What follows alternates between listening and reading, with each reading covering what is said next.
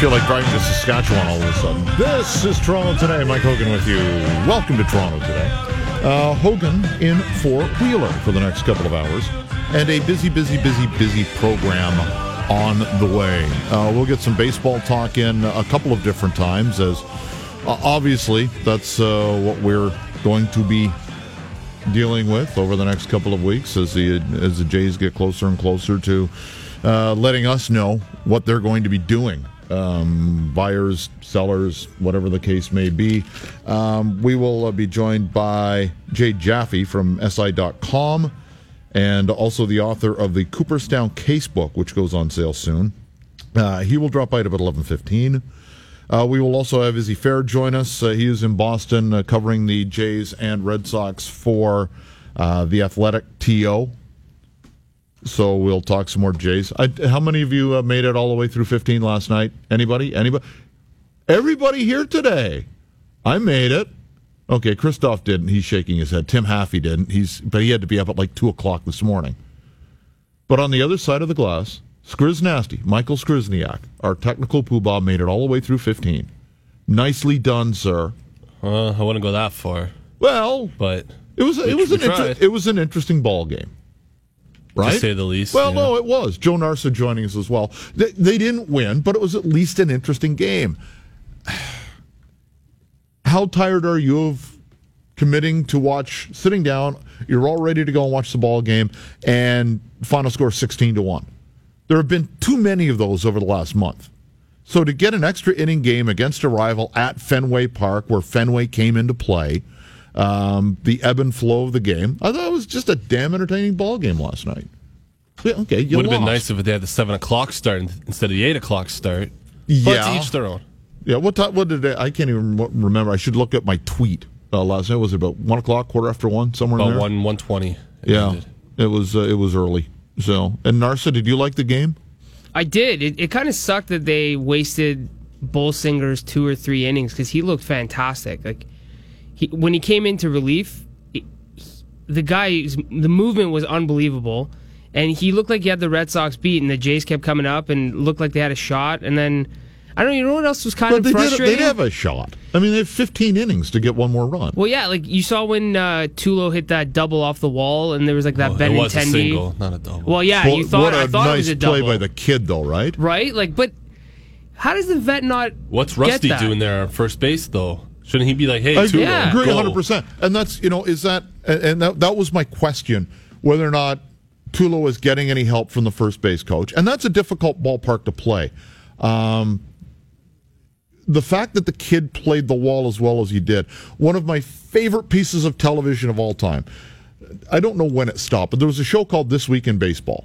It was it was just it was must see at a certain era, certainly before we got you know inundated with baseball and social media. And one of the things that they did, Ozzie Smith ended up hosting it. And they took one of the best defensive players in baseball history, just, you know, the Wizard of Oz, the great glove. And he had never been to Fenway Park before, pre interleague play. And they took this defensive wizard and they started hitting baseballs off the green monster and had him try to play balls off the green monster. It was hysterical. He had no clue. There are dead spots there. There's a ladder. I mean, all of this stuff back uh, back when when they had Smith, and he was just killing himself laughing because he had no idea how to play that. And the fact that you get a kid like Benintendi, who who this is obviously his first year playing the monster, was able to realize what was going to happen and decoyed a vet like that that was from from you know just a baseball perspective if you're a red sox fan specifically that was just first rate. That said a veteran's got to know better. A veteran's got at that ballpark the veteran's got to be checking out his coach for help. You know you're digging in and you're hauling rear end thinking you're going to have a double. And for him to get suckered in like that nice play by the kid. You got to tip the cap at some point. Uh, but you know, the I guess if you're going to uh, give one up, Bolsinger pitched really well last night, but the one hit he gave up still may not have come down. I mean, Ramirez didn't miss that one.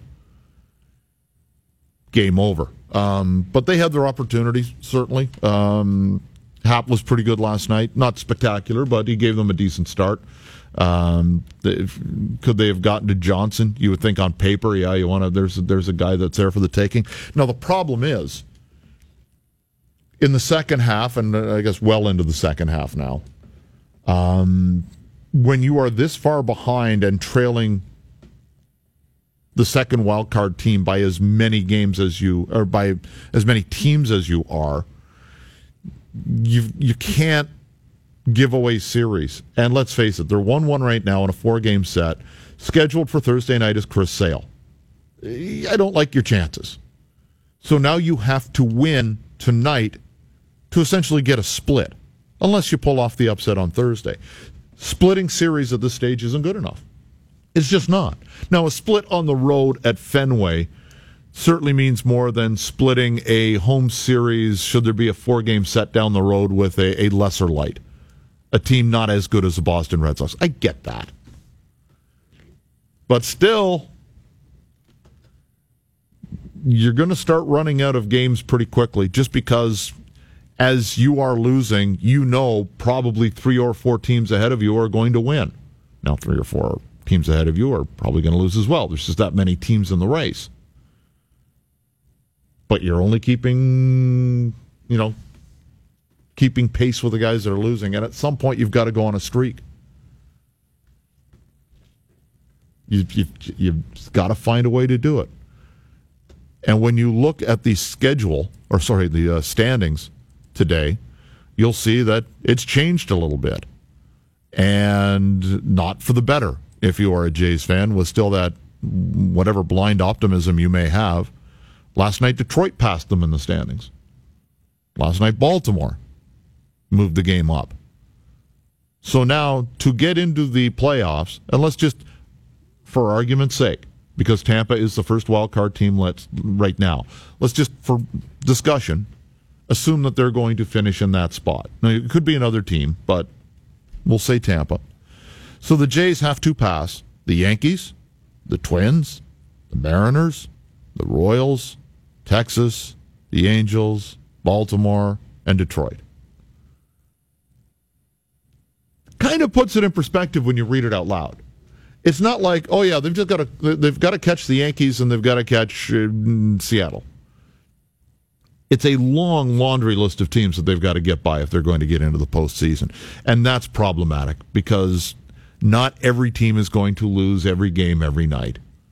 You're starting to run out of series. And the Detroit Tigers just started selling yeah. yesterday. Yeah. So, and we knew that was going to happen. Um, we just didn't know who or where. So, um, I don't know if you were surprised by that. And, oh yeah, the Yankees have addressed a problem. They got their toe into the water maybe stealing a third baseman that Boston thought they were going to get, or a first baseman, or they want to play Frazier. There are options. It, eh, they're loading up. You would assume, I would guess Texas would add. I think Texas has been a really underachieving baseball team so far this year. I think that's a fair assessment. Three games under 500. I don't know if anybody had them there. I thought people looked at the two teams in Texas and went, oh, they're pretty good ball clubs at the beginning of the season and Texas is underachieved. I haven't heard much in the way of the Rangers adding. When you look at rumors, um, the Rangers are not at the top of very many lists of teams that are adding. Are we going to break? Okay. I've just been told we're going to break. Okay. Usually we don't break here. We're going to break here. Did I give the rest of the lineup, by the way? Mark Zecchino is going to join us at 11.30. As mentioned, if you're just tuning in, Jay Jaffe from Sports Illustrated, Izzy Fair on baseball. Uh, Mark Zecchino at 11.30 from Golf Talk Canada will tee up the British Open, the Open Championship. Uh, and also, Paul Masotti is going to join us. They are argue, uh, honoring the 1997 team on Monday night, the Argo team, and one of the great uh, receivers, local guy Done Good, uh, we'll talk to Masotti a little bit later on. And do we have 1145 confirmed, Joe? Yes, we do. Cary Kaplan, uh, the president and general manager of the Brampton Beast. There's a partial for sale sign on uh, the ECHL team. We'll talk to uh, Cary about what that is all about uh, when we return. You are listening to Toronto Today. I'm Hogan in for Wheeler. This is TSN 1050. This is Toronto Today on TSN 1050, the voice of Toronto sports.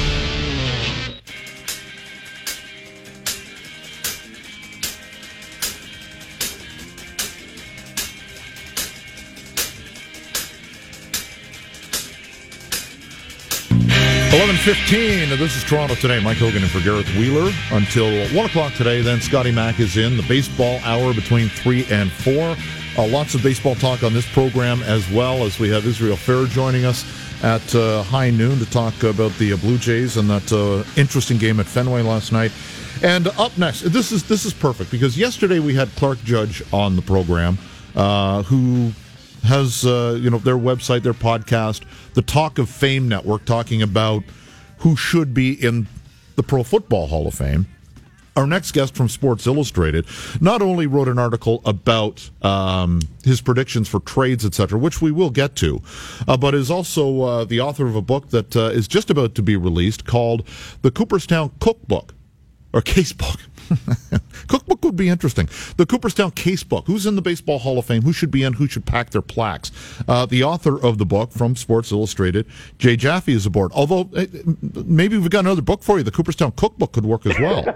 you know, I'm going to need ideas for a sequel if this one does well. So um, uh, let me see what I can come up with there. But uh, we can get um, CC Sabathia and, and uh, right off the top, and uh, Bartolo Colon, and that could be chapter one. Good idea. Good okay, idea. sorry about that. I, I, do want to talk about. I'm I'm always curious, and you've uh, you've had the Jaws thing going for quite some time now.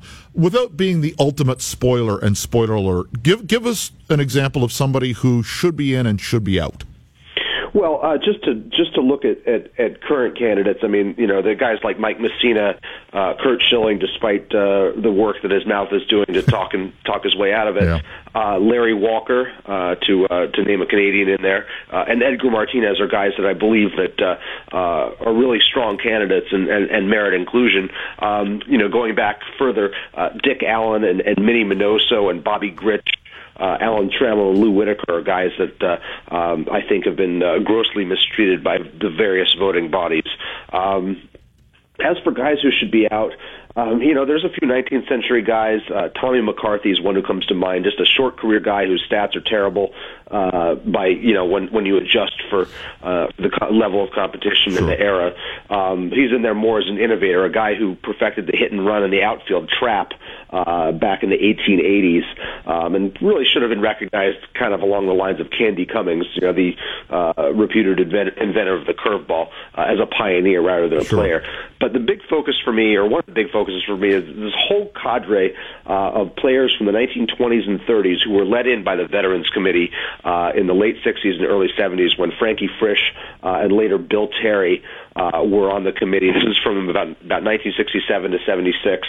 Um, former teammates on the Giants and Cardinals like uh, Jim Bottomley, yeah. uh, George High Pockets Kelly, uh, Travis Jackson, um, Chick Hafey, guys who had short careers or um, you know really had very superficially impressive stats that don't uh, adjust well when you consider the scoring levels and the ballparks they were playing in. Um, you know, and the, the whiff of cronyism, I think, really spoils their uh, their presence in the hall. It's funny because whenever I go to Cooperstown, uh, I know there are a lot of people who kind of walk through the plaques and look for their favorite players, and there's nothing wrong with that. I, I completely understand that. I'm the guy that rereads the plaques every time I go. And you know, I, some of those names you mentioned are guys that actually stand out in my brain because there's always been that curiosity. Why the sure. hell are they in the Hall of Fame? Yeah, no, and actually, that's that's one thing I really tried to do in the book. I mean, look, it's one thing for me to sit here and, and tell you this guy's terrible, but I, what I really tried to do with the book, in addition to making the case for some of those guys I think should be in, is to evaluate the 200 odd, 200 plus major leaguers who are already in the Hall of Fame and try to explain and appreciate why they're in. You know, the, I mean, even like say Chick Hafey, for example, a guy who you know was a pretty good hitter, just had a short career, a lot of injuries, um, was the first guy to to uh, uh, use corrective lenses as a hitter, and is actually the first depicted on his plaque huh. wearing glasses. Um, you know, there's there's interesting facets to all these guys. They exist on a spectrum from pretty darn good to great uh, for just not long enough. And I'm trying to appreciate that rather than you know throwing rotten eggs at them and saying you know this guy was terrible. He was not. Um, you know, that was a and that was a real challenge of the book, and one I, I, I really feel like I lived up to is is you know is that uh, uh, I want to gain an appreciation for these guys, even if I'm saying, yeah, they're not a great choice. I, I can't wait to read it uh, for one thing, and I, I'm 54, so uh, a couple of those names from my uh, childhood really struck a chord. I still can't remember anybody hitting a ball harder than Dick Allen. Oh um, man! And I mean, the fact I, that he's I'm, not, you know, I've only seen footage. I, I'm I'm, a, I'm I'm 47, so I'm Okay. too young to have seen uh, his career. Really, he was off the radar uh, by the time I started following. But you know, I mean, just the stats just jump off the page. And I know that you know he had a reputation as being a, a really tough cookie. Yeah. But when you look at the way he was handled, particularly, I mean, they sent him to Little Rock, Arkansas. Uh, you know, just a few years after uh, you know the the the, uh, the National Guard had to desegregate the schools there, um, and uh, Orville Faubus threw out the first pitch at his first game there. Um, you know, he had no protection from the the racists there, uh, and all, you know, the, was mistreated grossly there. Was mistreated grossly in Philadelphia by the by you know by by racist uh, uh, fans as well, and in media too, and you know that spoiled him in a lot of ways. I mean, that really that really had an impact. I mean, you know, he took up drinking, uh, alcohol played a major role in some of the difficulties that he had with his various teams. Also had some injuries, um, but you know, you can't understand his career and the problems that he caused without appreciating how mishandled he was early on. Oh, absolutely. And uh, just uh, for our Canadian content, uh, Larry Walker is a guy who is criticized and hurt because of the ballpark he played in later Yep. in his career.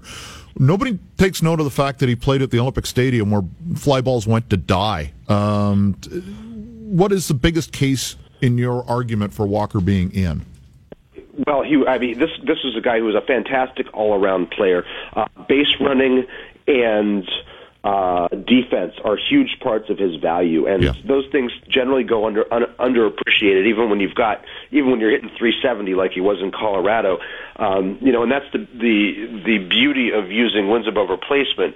You know, which you know that you could take issue with the various estimates that it that it uses, but it does try to appreciate a player's full value uh, all around the diamond instead of just paying lip service to it. Um, and you can see that that that Walker was a, a, a very multidimensional player, and and you know guys like Tony La Russa uh, had a huge appreciation for you know for the for the where, where he finished his, his career Lewis had a huge appreciation for his all around skills, and there were a lot of people in the game who did as well. The big knock on him is that his career was short. Um, missed missed a fair bit of time with injuries. Retired uh, uh, in his late 30s rather than pushing you know to 40, uh, and uh, you know, I think that's that's been a real obstacle for him. Uh, the book is the Cooperstown Case Book. Who's in the Baseball Hall of Fame? Who should be in, and who should pack their plaques? Jay Jaffe from Sports Illustrated joining us. Um, what do you get more feedback on this kind of thing, where you're where you're talking about Hall of Fame or making predictions, uh, either before the season or at the trade deadline? Well, you know, the I mean, they, I I get feedback on both, Yeah, fortunately. Um, you know, and and and, and the, the the bold predictions are something that you know, admittedly, is is kind of a pot stirrer. I mean, these are these are predictions that I make no warranty will be right. Uh, we've already been proven wrong uh, on a on on at least one. I said the Yankees would trade for Yonder Alonso. Um, you know, yesterday's big deal uh, for Todd Frazier Yeah. probably precludes that, for example. But uh, uh, we'll see. I mean, um, you know, they're, these are fun to do. It's uh, they're you know they're oddly specific. I'm, I'm in a lot of cases I'm naming trade targets Yeah. and destinations as as being keys to to playoff things. And once in a while I get one right. Like I I nailed the Drew Pomeranz deal. Uh, from the Padres to the Red Sox, uh, uh, you know, like the day after one went up, uh, uh, was it last year? Um, Yeah, yeah. and you know, and then I went about 0 for 9 with the rest of them in the American League. Yeah, but So, don't you know, talk about that fun. one. It's, it's fun to talk about it. It's fun to imagine these scenarios, but you know, it's it's also um, uh, an acknowledgement that that predictions are. Look, if I was if I was better at predictions, I would probably be in Las Vegas rather than uh, uh, Brooklyn. Who, who has more pressure right now? Is it the Astros? And you, you addressed both of the, both of these uh, in, in the article. Is there more pressure for the Astros to get some insurance for Keuchel and McCullers, or is it uh, maybe on the Dodgers to add because they are just so good right now? You know, I think it's probably more for the Astros. I mean, the you know, the Keuchel having gone on the DL twice, Lance McCullers having gone on the DL once, um, the fall off uh, to Mike Fiers and and Charlie Morton beyond those guys, and the fact that you know anything they get from Collin McHugh, who's on his way back here um, from uh, I believe it's an elbow problem. You know, you never know what's going to happen. Those, the, those returns can go sideways pretty quickly. Um, so they need they need somebody who can win it, who can win a must-win game in the playoffs. You know, that they can give the ball to, uh, which is why I suggested Sonny Gray would be an option. Uh, he's not the only one, though. I think that uh, uh, they're going to be aggressive, and I know they tried to get uh, Jose Quintana. Um, there's probably a few other guys out there that uh, uh, that they could go to. I don't see them just settling for, you know, Trevor Cahill or somebody like that. Uh, uh, you know, a, a decent five inning back of the rotation guy. I think they need more than that. I think they'll look uh, also at the bullpen and and now maybe um, you know a patch for Carlos Correa's uh, absence as well. Uh, the obligatory question coming from somebody sitting in Toronto, Ontario, Canada at this stage is what do the Blue Jays do? You know, I guess it depends. I mean, I I don't get the sense they're going to really tear things down, but I do think that uh, you know you trade Marco Estrada, who's not having a great season, but it's a pending free agent. You get something for him because you're probably you know if you want him badly enough, you can re-sign him again uh, in the winter. Um, I don't, you know, I think they're probably a little bit uh, less bullish on trading Jay Happ because they've got cost certainty there. Um, they don't seem to have a whole lot in the bullpen that anybody's going to want besides Osuna, and, and they're not dealing him. I guess the real question is, um, you know, if they were blown away with an offer for for Josh Donaldson, would they do it? Um, you know, and and uh, uh, that's the sixty-four million dollar question right now. I mean, this is a a franchise centerpiece, a middle of the order guy who helps you on, on defense as well. Um, you know, they have an aging lineup. I don't know that they have the appetite to sign Donaldson long term. I, but I'm not privy to those discussions, so I don't know what they what they feel like they they can do. But you look at that lineup; it's the oldest in the American League. Um, it's not getting any better. Uh, even the young guys that they, you know they uh, you know that they hope would come through, you know, missing Travis due to injury and things like that. I mean, they've been waiting for him for years uh, to inject some youth into that lineup, and he just you know he just can't stay on the field. So I think they need to look at retooling that lineup, and I get the sense they're probably going to make some moves. Uh, the name of the book is the Cooperstown Case Book. Who's in the Baseball Hall of Fame? Who should be in, and who should pack their plaques? You can also check out uh, Jay on Twitter to find out all of his columns, including his bold predictions for the trade deadline at Jay underscore Jaffe. A pleasure, sir, and I hope you'll be cheering when Tim Raines gets in as his old oh, Expo you fan. know I am. I've got to check. Yeah. He's the one player uh, in this book who I made a case for at length, and then when he got in, I was like, "I'm keeping that chapter. I'm taking a victory lap." I've been, I've been, I've been pushing for this for more than ten years. So we're I gonna know. we're gonna uh, explain how he got in and how uh, stat heads like me helped that happen. Best of luck with the book. I, I can't Thank wait you. to read it. Thanks, Jay. Excellent. Thank you. Jay Jaffe joining us from Sports Illustrated, and uh, again, you can find it on Amazon. It goes on sale on what's what's the date today? Today's the twenty. What is it? Are we the twentieth yet? Nineteenth. It's the twenty fifth. So it goes on sale next week. You can pick it up on Amazon or uh, in bookstores all around, if you can find one, bookstores all around the world. Uh, so thanks to Jay Jaffe. Uh, uh, coming up next, Mark Zecchino will drop by. We are uh, getting ready for the Open Championship. Uh, Mark is certainly all over that, and we will get his thoughts on who may be the favorite in his eyes as we get ready for the next major of the season.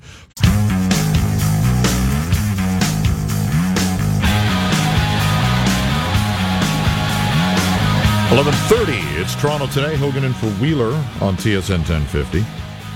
I thoroughly enjoyed that discussion with Jay Jaffe. That was uh, that was fantastic, and uh, I, am not just saying that because he was on. That's a book I cannot wait to get my uh, my t- sink my teeth into. That that will be fantastic reading.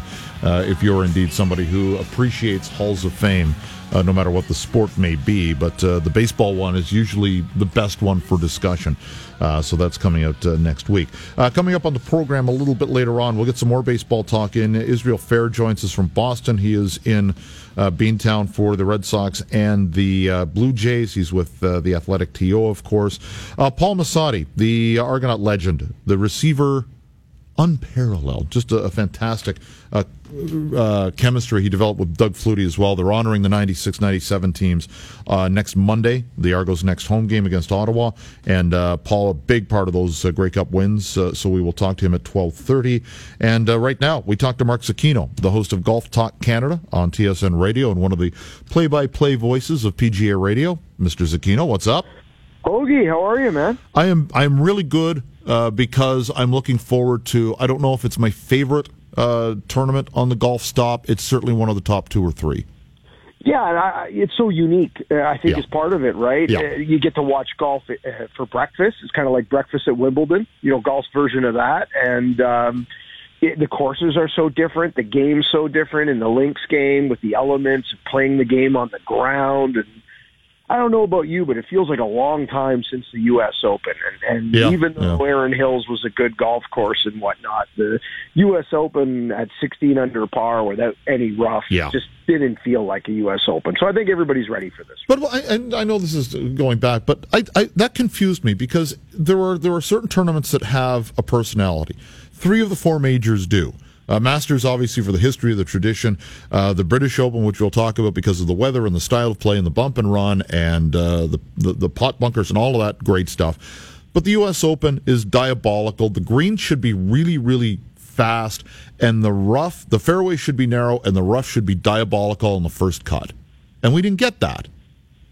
Yeah, and it's the second one in a few years that we haven't had like that. And it's, I agree with you. Like each major, the, the reason the PGA Championship um, is the weak sister, so to speak, out of the four is it, it doesn't have or it struggles to have an identity, Yes. a true identity. Where the other three do, like you've mentioned, and Mike Davis uh, has made some, inter- along with the rest of the USGA, has made some very bizarre decisions that I'm sure are money generated and money related, and and and also in the same breath a desire to bring the U.S. Open to different parts of America. So I'm okay with that. I understand the need for that, but okay with that. I thought, um, you know, I thought Erin Hills, you know, could have been uh, the right test. But they aired so safe at Erin Hills, Hoagie. They were Yeah. so concerned that they were going to get what they got a couple of years ago at Chambers Bay that they just played it so safe and safe to the point where, well, we got what we got, and it certainly did not feel like a U.S. Open. Uh, but it, we're not going to get that this week. Uh, weather forecast for tomorrow: the rains are blowing in, the temperature is going to drop, so we're going to have a bunch of different weather and a bunch of different conditions over the next four days. There's going to be times in the day where you can score, times in the day where you're just holding on for dear life. And that sounds like an open championship. And you know what? As a viewer, good. As somebody who's going to be sitting uh, on the you know uh, on his comfortable couch in in uh, climate controlled conditions, that's good. That makes better television.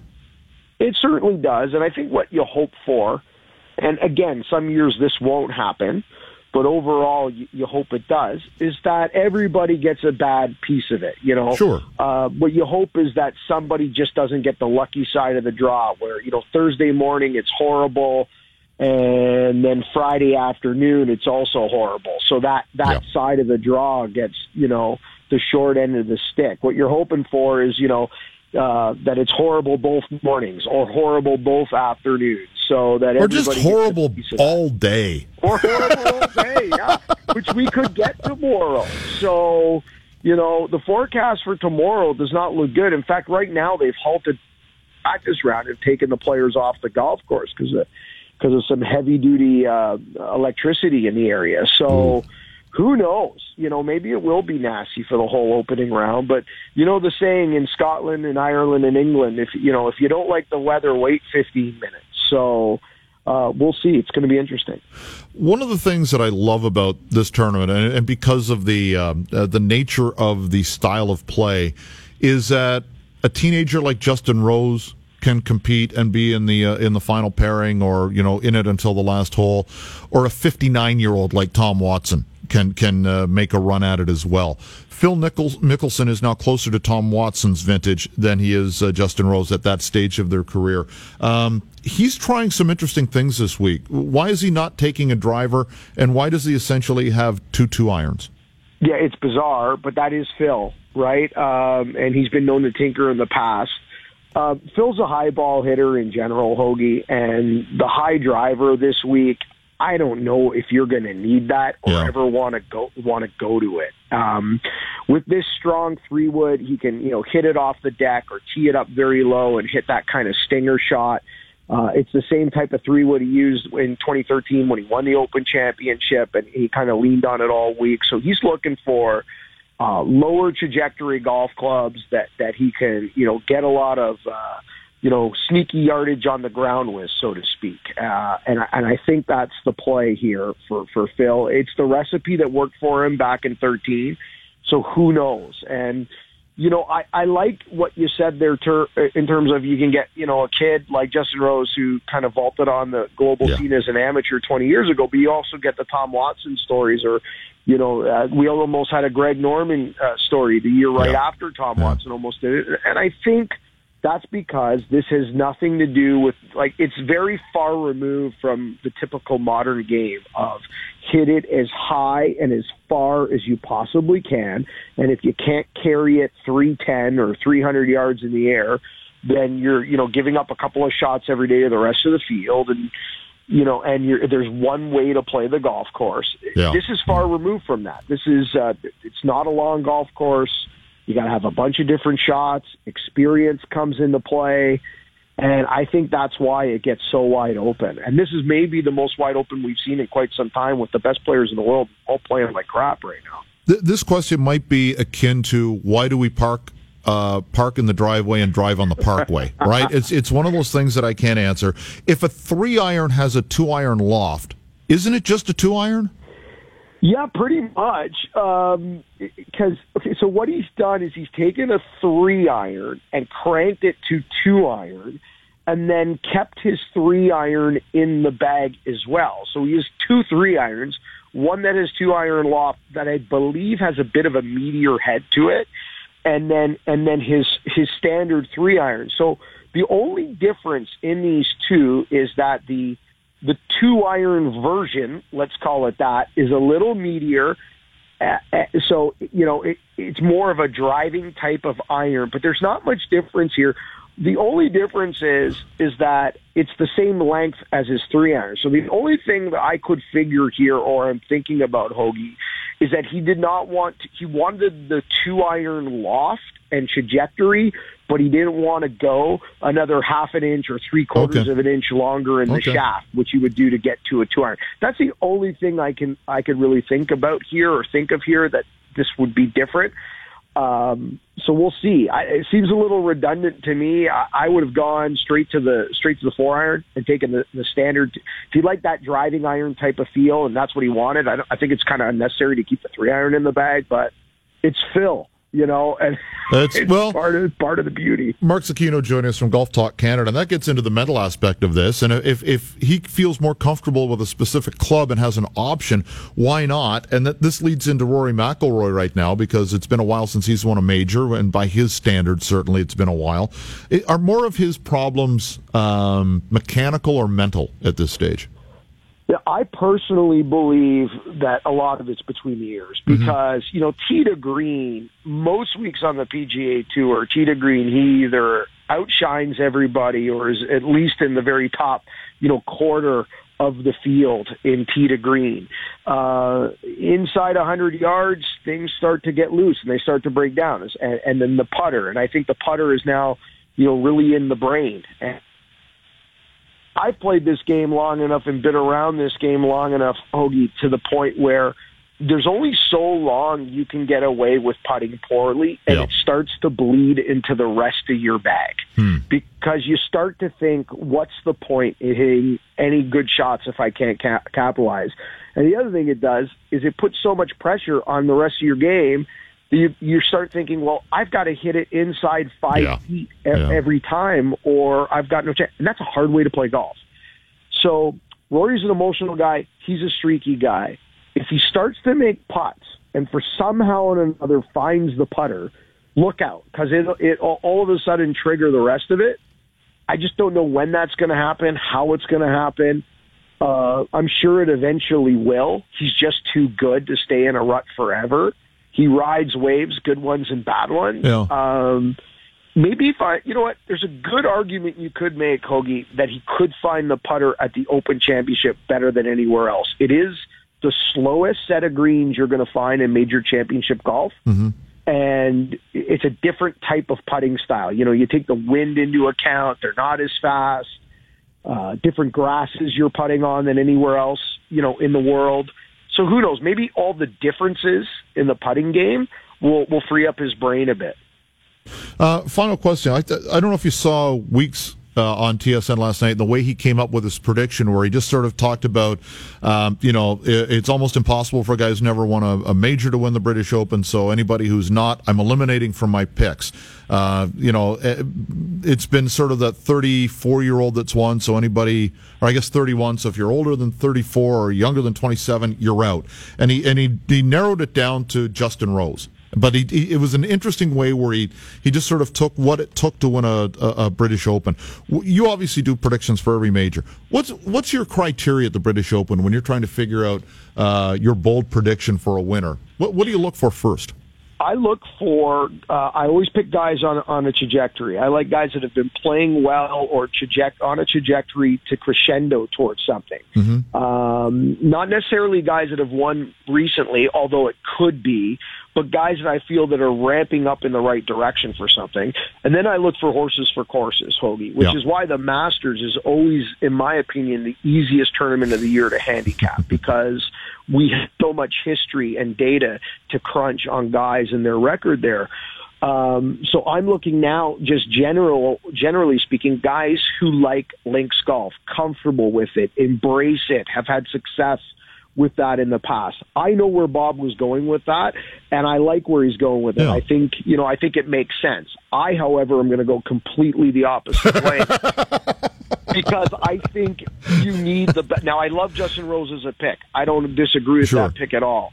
I really don't. He, he is on my short list of five guys that have a chance to win this thing in my mind. In fact, it's probably much greater than five, but I've got five on my list that I really like. But I think the best players in the world are playing so poorly right now. And I also think this trend of seven major championships in a row with first time major winners, I think it's going to continue. I think it's going to be the revolving door of winners in the year of 2017 are going to continue. And I think we're going to see another first time winner. I think a Jon Rahm, a Tommy Fleetwood. Wow. I think somebody like that. Look out for Rahm, look out for Fleetwood. And if it's not a first timer, then I like Rose and Garcia because Rose is trending this way. He's been amping up for this tournament all year. It's been on his radar. And you always like Sergio Garcia. Well, the other thing too, Hoagie, is he's, he's, playing with house money now. Oh, sure. He's got no pressure yeah. at all, and I would never play against the guy. Or I'll never bet against a guy that can just freewheel it and has nothing to lose. They're this'll, always scary in every sport. This will get him away from thinking about the wedding. This will be fantastic. this is right. You you want to talk about pressure? There's there. the real pressure, right? Exactly. Got, this is just a golf tournament. There's golf pressure and there's real life pressure, and man, that's real life pressure. so if everything is going well in the planning, this is just an escape. This is to get him away from that and, and just just go out and do your stuff. So he's probably hoping this this was nine rounds this tournament. Exactly. he said that at several majors in the past, but that's another story for another day. Mark, thank you so much for doing this, pal. Enjoy the tournament. Yeah, you too, Hoagie. Thanks. Mark Zecchino from uh, the PGA Network Golf. He's one of the play-by-play voices, and of course, you hear him. We're lucky enough to have him on Golf Talk Canada Saturday mornings here on TSN 1050. Uh, when we come back, there's a local hockey team for sale. You may be interested. We'll find out more about it when we continue with Toronto today here on TSN 1050.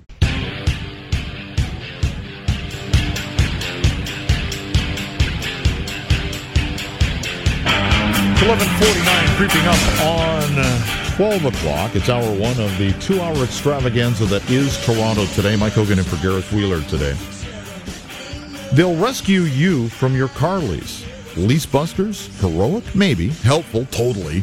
People would love to take over your car lease. For your lease relief, go to leasebusters.com. Leasebusters.com. Coming up in the next hour, uh, we'll talk some baseball. Israel Fehr from the Athletic TO is in Boston for the Red Sox and the Blue Jays.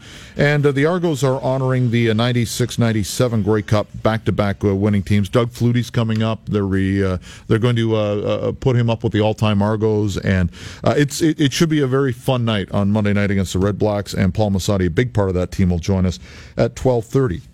Uh, first up, uh, if you're maybe a local uh, investor looking for a hockey team that you may be interested in, there may be a story and maybe a connection to be made. And joining us, the president and the general manager of the Brampton Beast.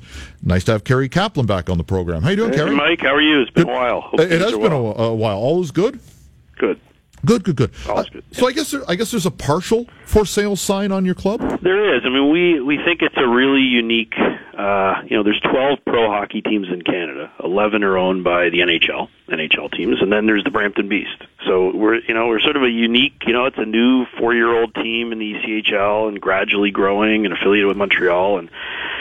We've been 100% of the team, in essence, been owned by Greg Rosen, who's Kingston based. Good Kingston boy, absolutely. Yeah, Kingston boy, right. So, um, a local group led by there's a businesswoman named Tina Larson and some other people have said, you know what, one thing that's missing here is let's get some Brampton, Mississauga, Toronto. Let's get some local people that have Yeah. an opportunity to not just support the team or buy tickets or but actually be part owners. And then it, the idea sort of moved forward. And we said, yeah, that it's something that in, you know never really exists. It probably hasn't existed since the Harold Ballard days of uh, shares of uh, the Leafs, and so Yeah. we, you know, so um, so it's been exciting. We've had a lot of interest, and uh, we're putting this uh, consortium together to uh, consortium together to to to own 49% of the team. How much total investment are you looking for?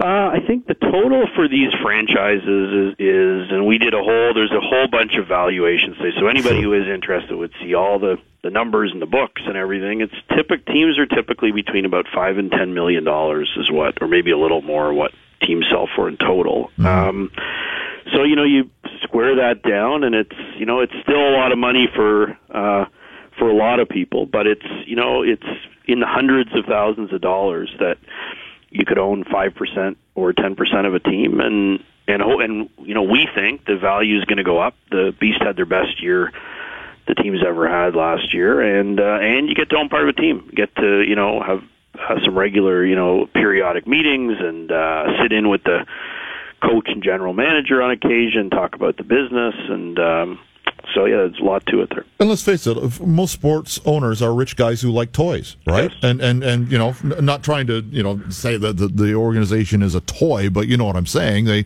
they like to to be able to invest their money in fun things, and Yep. and owning a hockey team would be that. And one one of the things that I've liked about your organization is you've. You've, you've gone about it the right way in Brampton. You've worked with the grassroots approach. Um, you've done a lot of legwork. What's the payoff been for you? Payoff's been great. I mean, we had 3,100 people average per game, and for somebody might say, "Well, it's not a lot," and we have a 5,000 seat building, but it's the most Brampton's ever had, you know, in 19 years, and um, it's a community-based team. The people that come, uh, you know, do so because they, you know, maybe can't afford to go to Leafs games, or they, or it's it's all for us. It's about entertainment. We're um, we're not the OHL, which tends to be a more conservative, uh, diehard hockey fan league. We're not MLSE, um, and we're we can do all kinds of fun. You know, we can have Star Wars days, and you know, players wear Marvel comic book uniforms and jersey tosses and hot Sure. dog guns and laser shows, and so uh, it's paid off. And then you know, and on the ice, being the only Canadian team in the league, uh, half the players are Canadian. So our recruiting has been great. We've got a you know, so we we went to the second round of the playoffs last year. Montreal Canadiens have been tremendous partners for us, and um, I think we sort of feel like we're we're we're looking for this group at our at least through four years at our high point so far, which is uh, both on the on the ice and off the ice. We've been uh, um, we've been as successful as we've been. And we're a bit short on time, but uh, I did want to point out that, you know, for people who are looking to invest, obviously the city is behind you because they gave you that vote of confidence to the tune of 1.5 million over three years. So you know you've got the city in your back corner. We do, and that was great. I mean, that was the city saying, "Look, we believe in this team. It's something different." You know, the one thing I would add to what's unique is we, you know, this club owns the territory, the territory of 50 miles in every direction for Double A hockey. So if anybody, the Leafs, the Senators, the Sabres, if anybody was ultimately looking to have their one more level, the uh, in anywhere in the GTA, they you know have to have discussions with the Brampton Beast, and and again, if you're part of that. Uh, uh, you know, you'd be uh, there's just some as a hockey fan, it's just there's some cool stuff attached to this, and that's kind of what we're trying to create here. A pleasure, sir. Great catching up with you. Best of luck with this. I, I like the fact that you've gone public with the initiative. I hope it works out. Excellent. Thanks a lot. Thanks, Cary. Cary Kaplan joining us, uh, the president and GM of the Brampton Beast part of the team, almost half the team is for sale. So if, if you are interested, if you're an investor and looking for uh, somewhere to uh, to invest your dough, that's a place that you may want to look into. Just give uh, just give the uh, business office a call in Brampton, and I'm sure they will hook you up with the right people. When we come back, uh, we will talk to Israel Fehr in Boston, Blue Jays and Red Sox. We'll uh, preview tonight's game next and look back at the marathon. Also in the next hour, Paul Masotti, Argo legend, fantastic receiver, will be part of the ceremonies next Monday night as they honor the 96 and 97 Grey Cup winners. Doug Flutie's in town for that. Uh, we'll get to Paul in the next hour as well on Toronto Today on TSN 1050.